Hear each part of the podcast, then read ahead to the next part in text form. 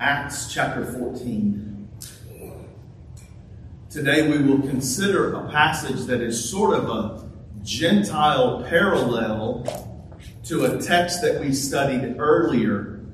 If you'll remember back in Acts chapter 3, there was a crippled man that Peter and John met on the way to the temple. That crippled man in Acts 3 was lame from birth, was never able for his entire life to walk. The text in Acts 3 tells us that he was carried wherever he went. In today's text in Acts 14, there is another crippled man, a man who had never walked, a man who was lame from birth. The first man was a Jewish man. This man is a Gentile. The first man met Peter and John. This man meets the Apostle Paul and his companion Barnabas. Let us read together Acts chapter 14, verses 8 through 18. Please follow along in your copy of the scriptures as I read. This is the Word of God. In Lystra, a man was sitting whose feet were incapacitated. He had been disabled from his mother's womb and had never walked. This man was listening to Paul as he spoke. Paul looked at him intently and saw that he had faith to be made well. And he said with a loud voice, Stand upright on your feet. And the man leaped up and began to walk. When the crowds saw what Paul had done, they raised their voices, saying in the Lycaonian language, The gods have become like men and have come down to us. And they began calling Barnabas Zeus and Paul Hermes, since he was the chief speaker. Moreover, the priest of Zeus, whose temple was just outside the city, brought oxen and garland to the gates and wanted to offer sacrifice with the crowd. But when the apostles Barnabas and Paul heard about it, they tore their robes and rushed into the crowd, crying out and saying, Men, why are you doing these things? We are also men out of the same nature as you, preaching the gospel to you to turn from these useless things to a living God who made the heavens and the earth and the sea and everything that is in them. In past generations, he permitted all the nations to go their own way, yet he did not leave himself without witness, in that he did good and gave you rains from heaven and fruitful seasons, satisfying your hearts with food and gladness. And even by saying these things, only with difficulty did they restrain the crowds from offering sacrifices to them. Let's bow and ask God's blessing on our time together.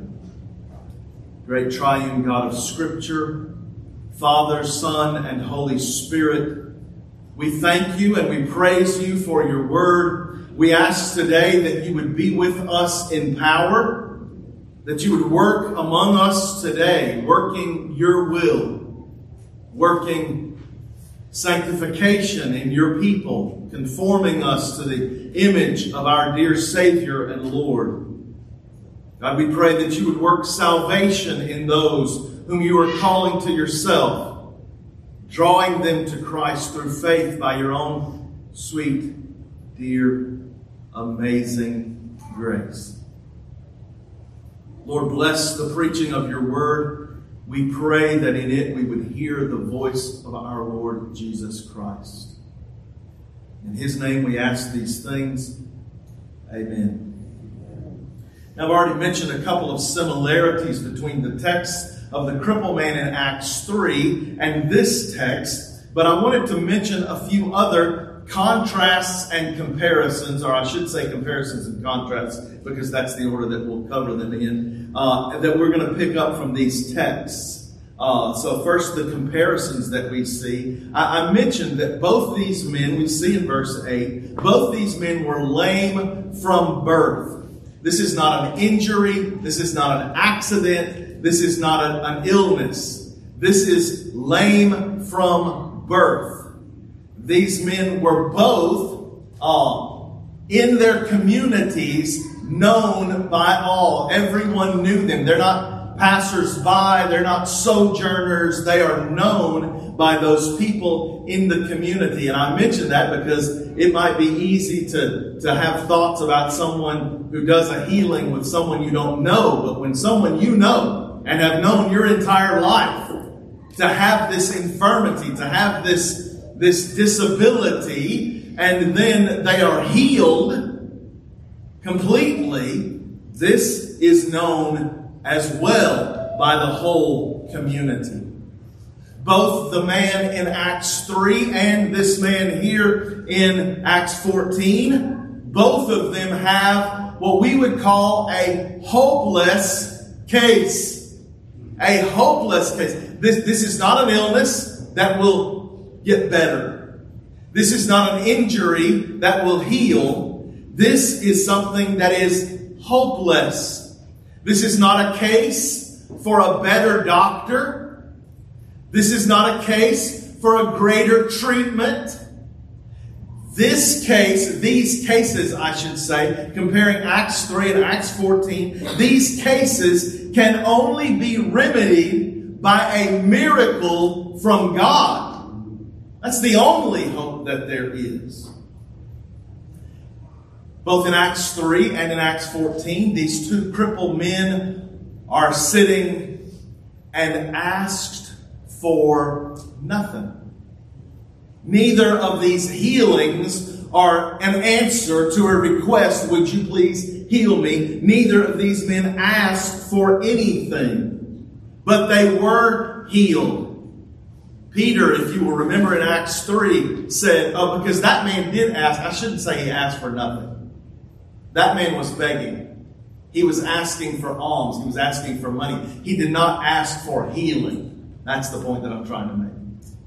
Uh, if you'll remember in Acts 3, Peter said to him, Silver and gold have I none, but such as I have I give to thee. In the name of Jesus, rise up and walk. And here, Paul it, it, almost seems like he shouts at this man the way the text puts it. He speaks in a loud voice Stand upright, get up, and walk. Both of these men, upon receiving this healing, this word from the apostle, both of these men did not just slowly. They didn't get up like me and Pastor Brent do sometimes. It's slow and there's a lot of noise with it, right? Oh, oh cracking and popping, and they didn't get up like that. Both of these men leaped to their feet. Neither apostle said leap, but they had to try out the new gear. they got to try out the new stuff. So they rise up, walking and leaping, both of these men on their new newly strengthened legs. And in both cases, Acts 3 and in Acts 14, the crowd was pleased. If you'll remember back in Acts 3, the, the scribes and Pharisees were seeking to, uh, to, to arrest and to do harm and to, to stop the apostles Peter and John, but the crowds were so pleased that they were unable to do anything. And here the crowd is pleased, and we'll get more into that as we go. So there's some comparisons between these two, but there are contrasts that we must also note. I've already mentioned that in Acts 3, the crippled man is a Jewish man, and here in Acts 14, this is a Gentile man. This may have something to do that with the fact that between Acts 3 and Acts 14, we have that whole Cornelius thing we have that whole the gospel going to the Gentiles. But, but one man is a Jew and one man is a Gentile. The Jewish man who is healed in Acts 3 is healed and interacts with the apostle Peter, who is the apostle to the Jews. So the Jewish man is healed by the apostles of the Jews. And in Acts 14, we have this Gentile man who is healed by the apostle Paul, the apostle to the Gentiles. In Acts 3, this man is sitting outside the temple. Remember, he was not allowed to go into the temple. He's sitting outside the temple begging for alms, begging for money, anything that will help. He's unable to work. This is his only way of providing for himself, and he is doing what he can. But he's sitting there begging. There is no preaching, and there's nothing that he is listening to. But here, the Gentile man in Acts 14 is listening to the Apostle Paul as he preaches, and we see that in verse 9. And in verse 9, we read this Paul saw that he had faith. Paul saw. Now, can faith be seen? Well, that would be an interesting question. We don't have time to go into that. I, would, I would accept either answer, but I would want an explanation.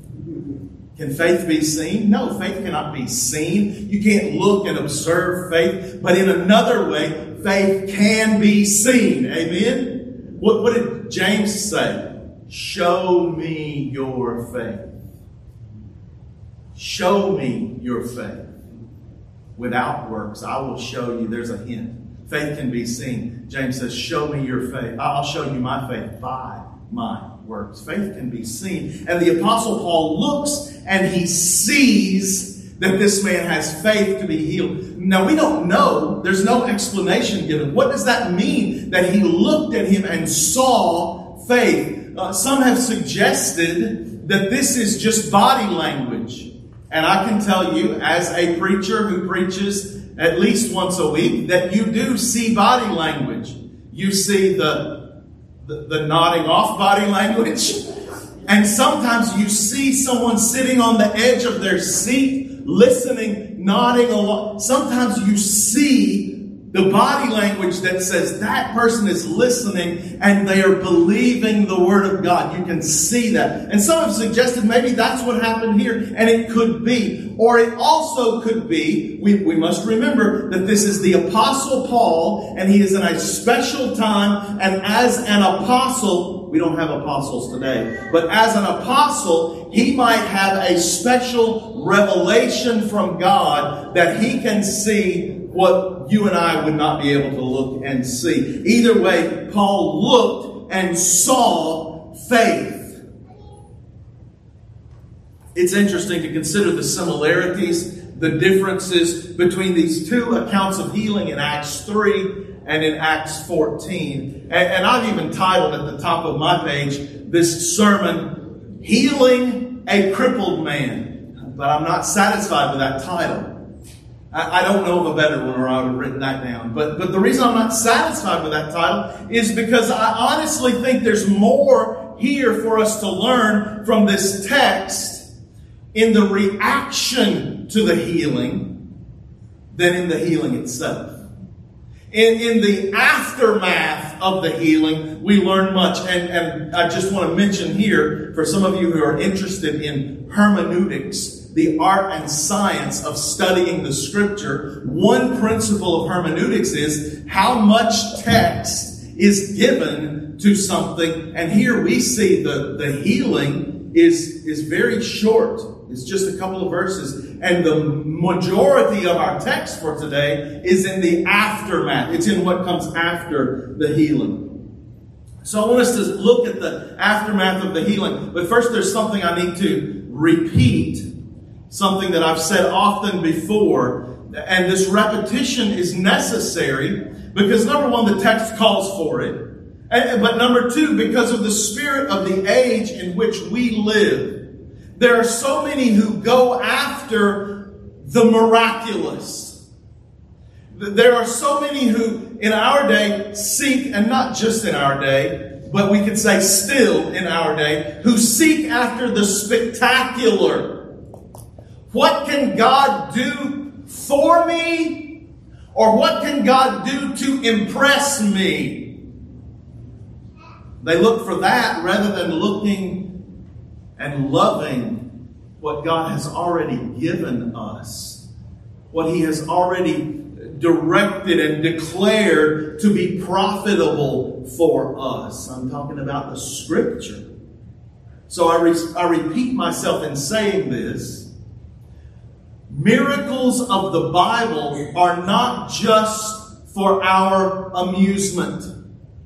It wasn't for their amusement then, and they're not for our amusement now. The miracles of Scripture are for a purpose. The miracles of Scripture are for the purpose of affirming the message of Jesus Christ. This was the purpose when Jesus himself performed miracles. They were to affirm that he is God in the flesh, that what he said and what he preached is true. This was the purpose of the miracle in Acts 3 when Peter said, Silver and gold have I none. Rise and walk in the name of Jesus. This was the purpose of that miracle because right after that, Peter preached the word. He preached the gospel. And that miracle was to affirm what he preached. And here, in Acts 14, this is the same purpose of this miracle. This miracle, and all miracles of Scripture, are not done in isolation for amusement. These miracles are done, and this miracle in our view today in Acts 14 is done in connection with the preaching of the gospel of Jesus Christ. This miracle is done in order to affirm and to validate the message preached as being an authentic message from God. This is the purpose of this miracle. And we have today the full canon of Scripture, the completed Word of God. And it is our test for what is preached, for what we hear. The Word of God is our test.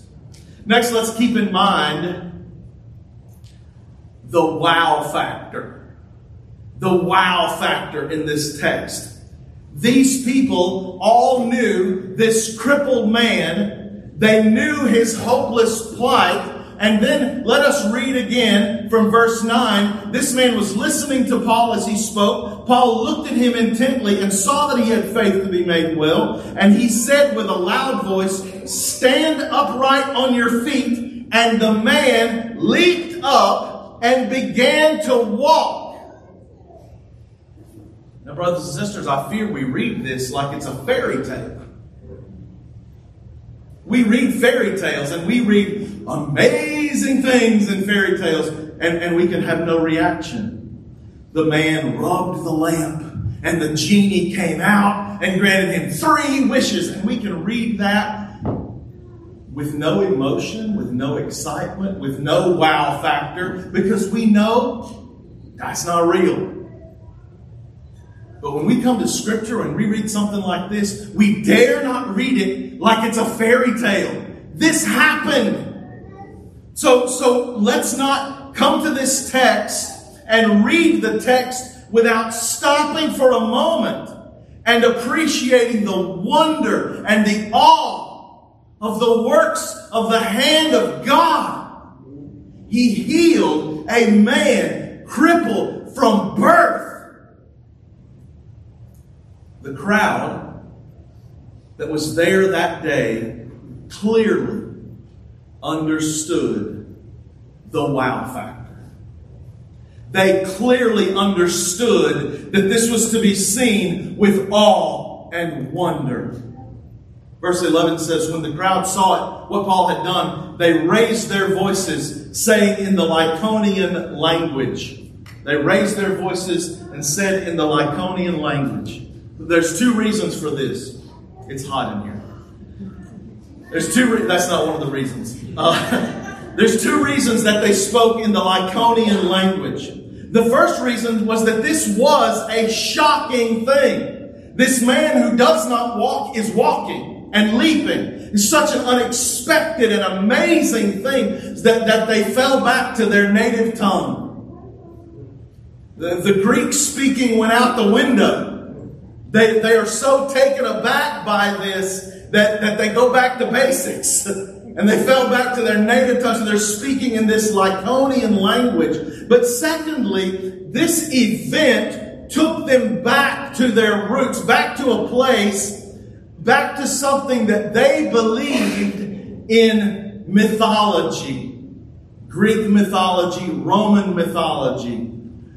We must remember these are Gentiles. These people did not know about the God of the Jews. They did not know the name Jehovah. They did not have the scriptures. So they immediately, when they see something like this, they immediately fall back to what they've always believed, and they fell back to their mythological and polytheistic roots.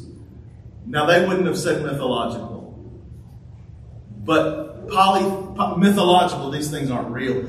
Polytheism, meaning more than one God. They immediately fell back to this. They believed in more than one God. From Greek or Roman paganism. And the Greeks and the Romans had the same gods, but those gods would go by different names. Um, so the same gods would go by different names. They fell back to their belief in gods like Poseidon, who was the god of the sea or the god of water in general. He was also the god of horses. I love the Greek gods who have, like, this is my main thing, but I also really like horses. This is, this is what they believed. This is what they fell back to. They fell back to their belief in Mercury. Uh, now, if you're reading from the King James Bible, you'll see the God called Mercury here. Uh, in the New American Standard, the English Standard, we have this God called Hermes. Hermes or Mercury was a god of wealth, commercial business, uh, good luck. Uh, he was particularly partial to the corn agricultural business. They fell back to their belief in Zeus, the god of the sky. Now, we are accustomed to seeing depictions of Zeus holding a lightning bolt in his hand.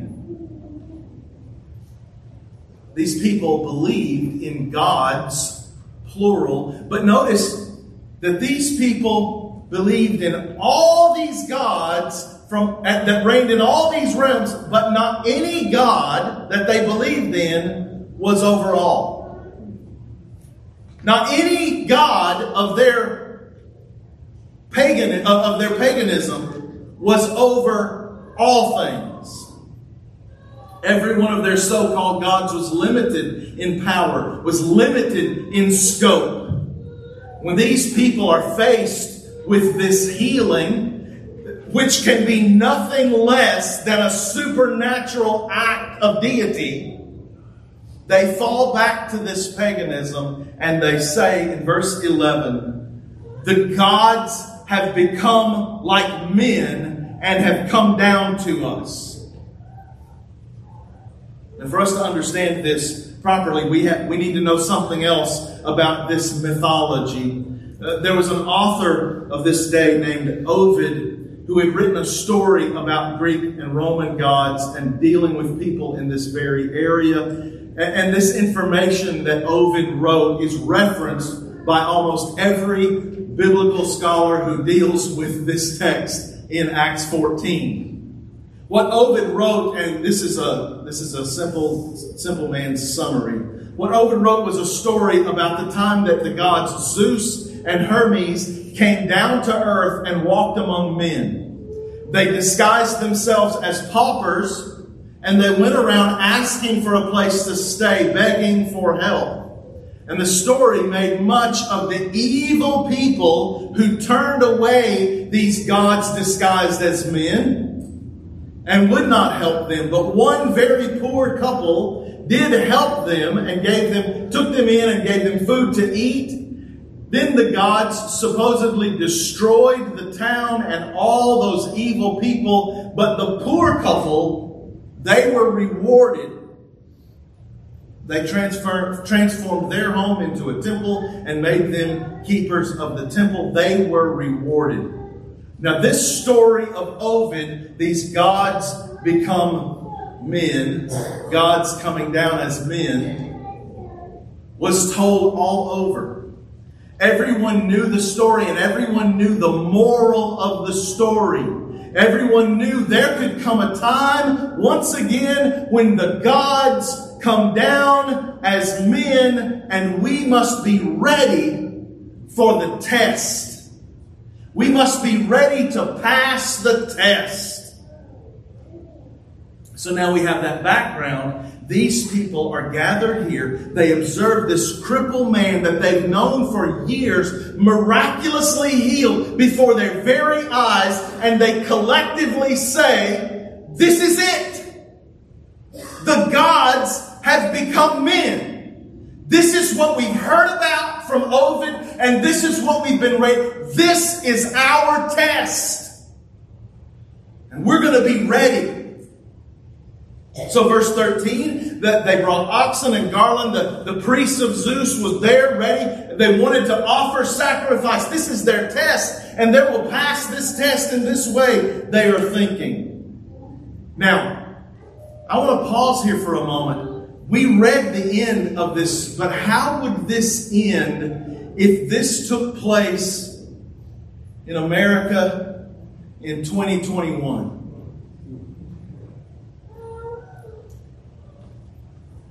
The Lystrian people would be coming out ready to offer sacrifice, and we would want to leave them undisturbed so that they could complete their worship ritual. We would not want to disrespect or dishonor their culture in any way.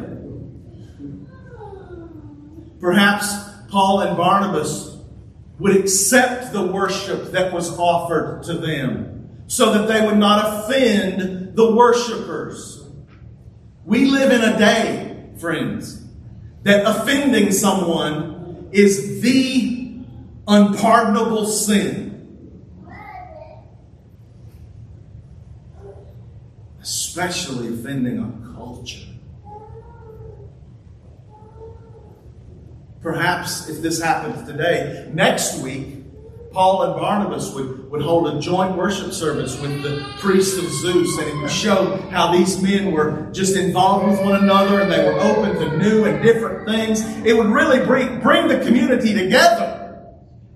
Those are the things that we hear, but that is not what happened here. Paul had not taken a class in political correctness. Praise God. This, what we have here in Acts 14, is another example of something that might be considered by our modern sensitivities as impolite, as not nice Christians, we need to learn that sometimes it's not just okay to not be nice, sometimes it's necessary to not be nice. We need to learn to be less about nice and more about truth, especially when nice is a blasphemy against God. And that's what it was here in Acts 14. And if you think the nice nice of our culture is never a blasphemy against God, you're not paying attention.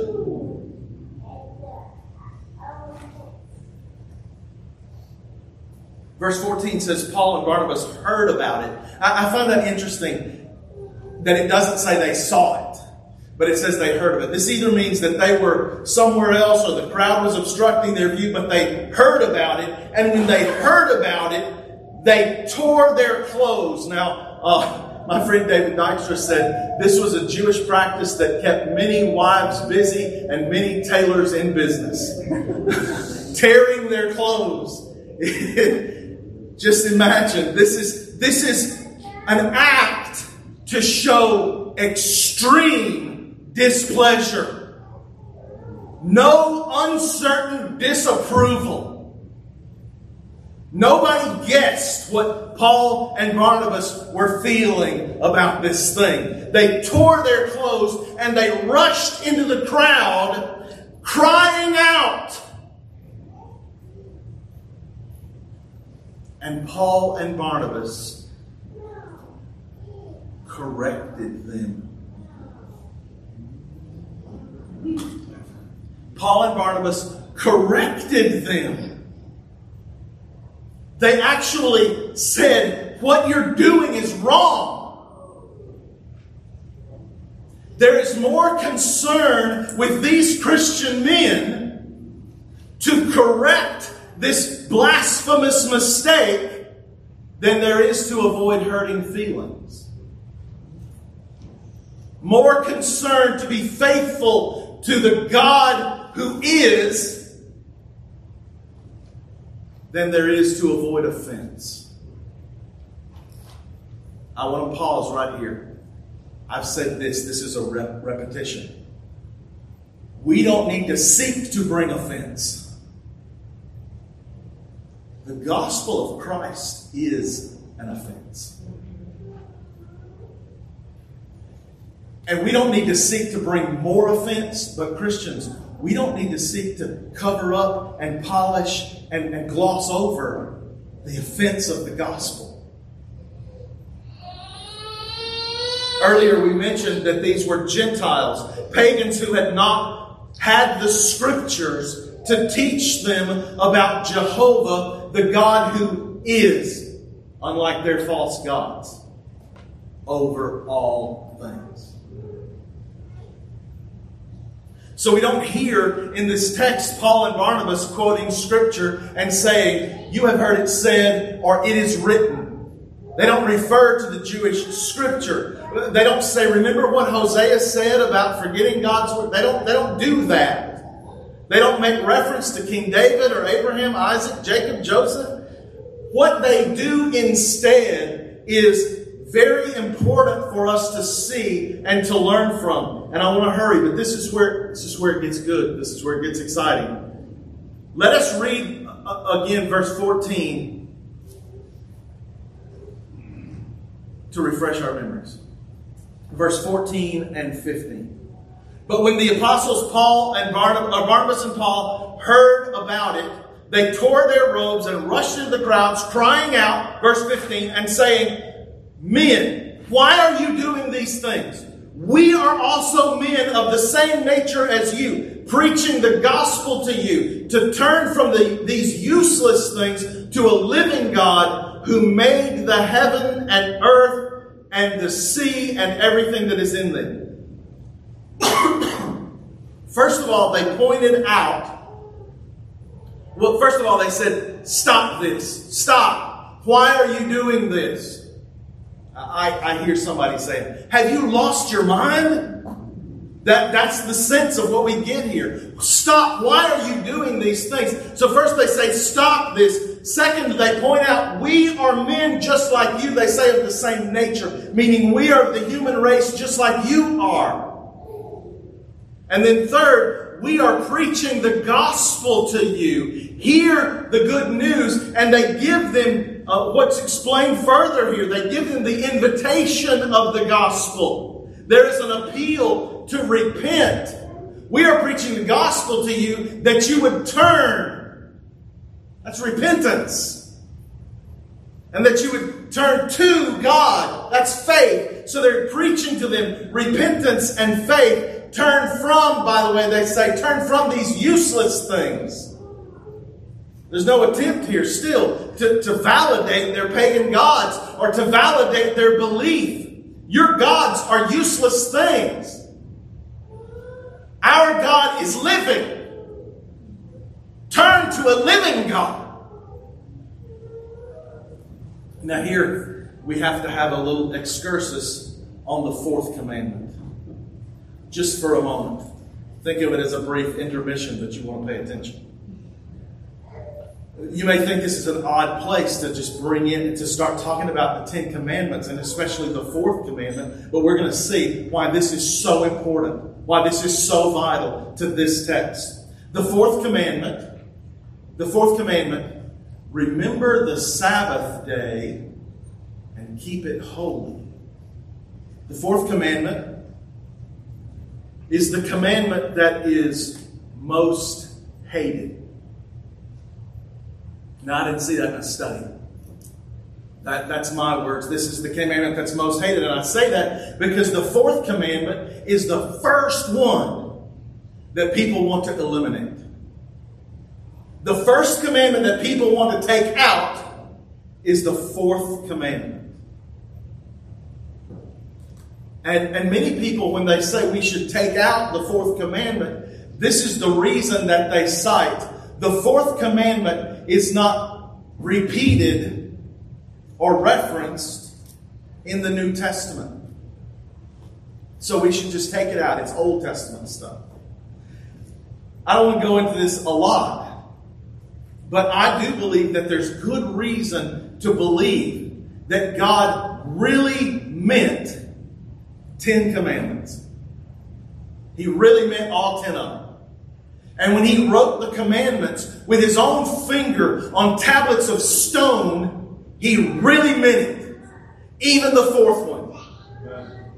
And when the tablets were broken by Moses and God, for the second time, wrote the commandments with his own finger on tablets of stone, he still wrote the fourth commandment and he still really meant it. We must hold to the fourth commandment because it is eternal. It is the moral law of God. It's not just an old covenant positive law from some bygone era. It's for us, and we must hold to it because it was never abrogated. And Hebrews clearly teaches that there is still a Sabbath. Amen. God's people, by the way, seek to obey God's commands. And we must love, we must not only obey, we must love the fourth commandment. But how does the fourth commandment fit into the text today?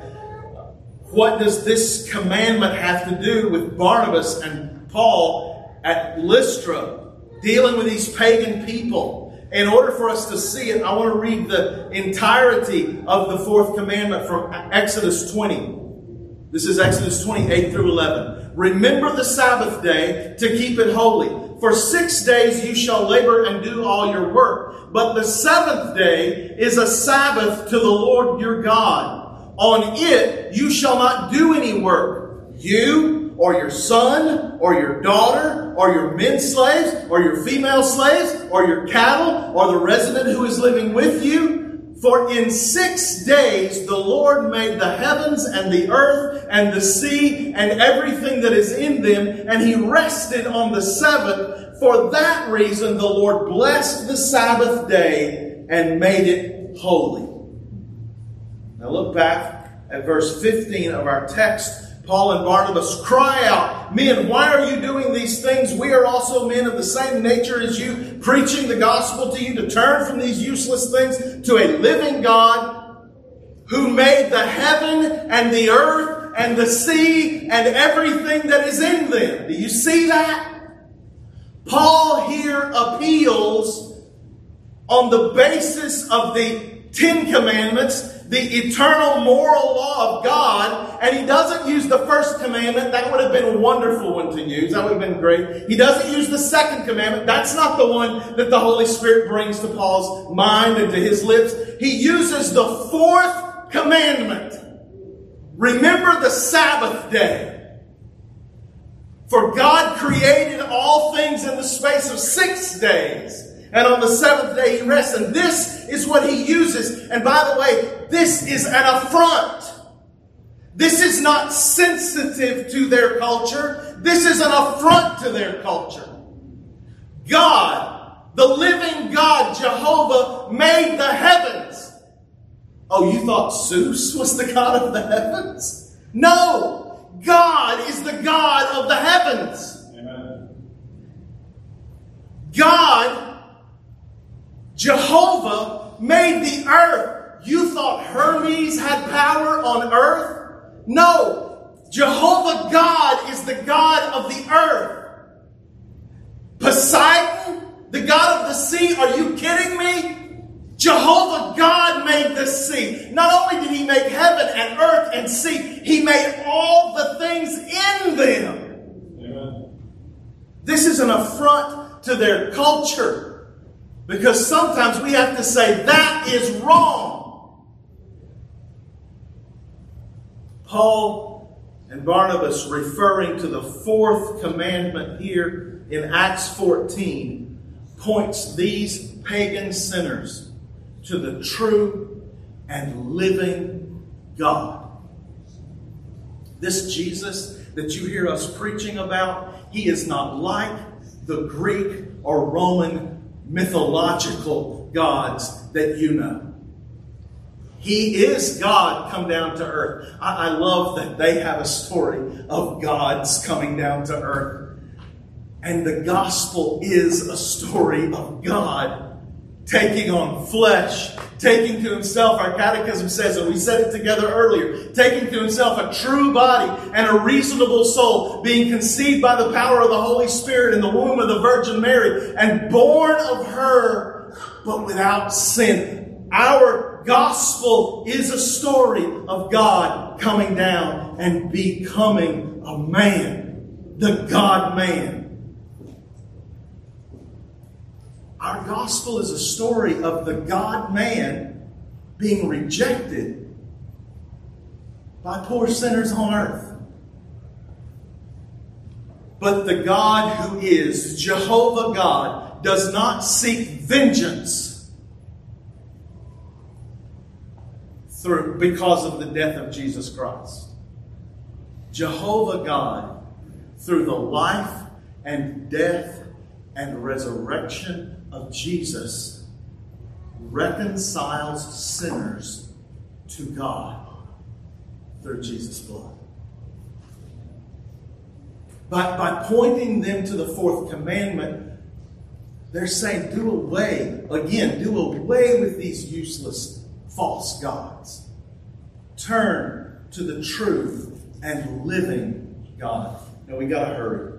In verse 16, in past generations, he permitted all the nations to go their own way. What we're seeing here is the Gentiles didn't have the scriptures. The, the, scriptures were given to the Jews only, but God did give them a testimony. He did not leave them with nothing. Verse 17, yet he did not leave you without witness, in that he did good and gave you rains from heaven and fruitful seasons, satisfying your hearts with food and gladness. The good things of God are a testimony to who He is. And God had given them this testimony. Every good thing that they had ever ascribed to Zeus or Hermes or Poseidon, all those good things came from God. He has been giving you these common graces Common graces are the things, not salvation, but everything that is not salvation, that is a good gift from God, a good thing that we enjoy as humans, is a common grace from God. And they had enjoyed these and, and given praise to these false gods for them. They came from God. And now he is offering salvation by special grace through faith in Jesus Christ. Now we note in verse 18 the stubbornness, the, the, the stubborn rebellion of sinful men. They worshiped Paul and Barnabas as gods. Paul and Barnabas rebuke them and say, We are not gods. And we read, Even by saying these things, only with difficulty did they restrain the crowds from offering sacrifice to them. The, the stubborn rebellion of sinful men. Now, this is the end of our text, but, but let us think how this applies to us today. Probably, I, I feel pretty certain that no one listening here today is a worshiper of Zeus or Hermes. But some of you are living your life enjoying the common graces, the good things that have come to you, the good things that have come to you from the hand of God, and you have ascribed those things to some other than God. Maybe not Zeus or Hermes, but it was just good luck. Man, we just we just had good luck. We, we had such good fortune. Or our own efforts. Boy, I worked really hard and I made that happen. I I planted that garden. I watered it. I picked the produce. I did that. The, you could go on and on with the good things that come to us that some of you ascribe to some other than God.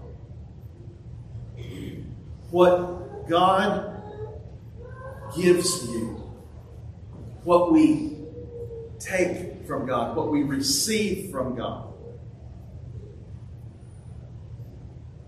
should point us to the true and living God.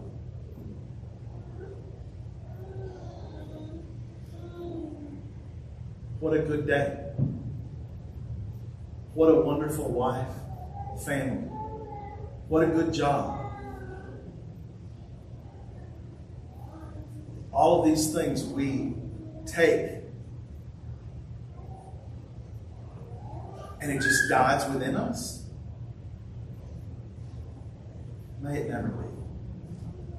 Let us point, let us have those things point us to good, benevolent God. Don't be stubborn like those in this text. They, they would sooner worship common men than come to God in repentant faith.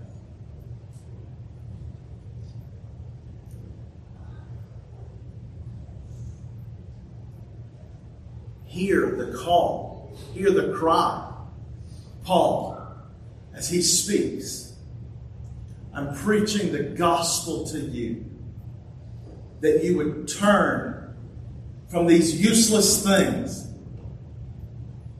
Think about your life without Christ. What could it be but useless things?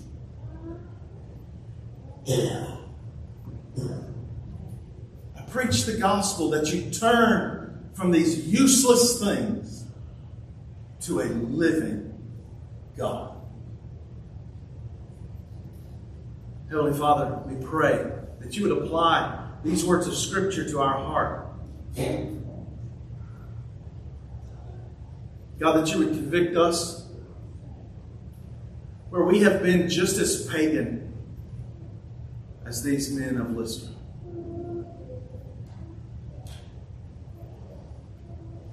God, we pray for those whom you have saved, that you would continue the work. You, you have promised that you who began the work would be faithful to complete it. And we pray to that end that you would continue to completion the work of conforming us to the image of Christ.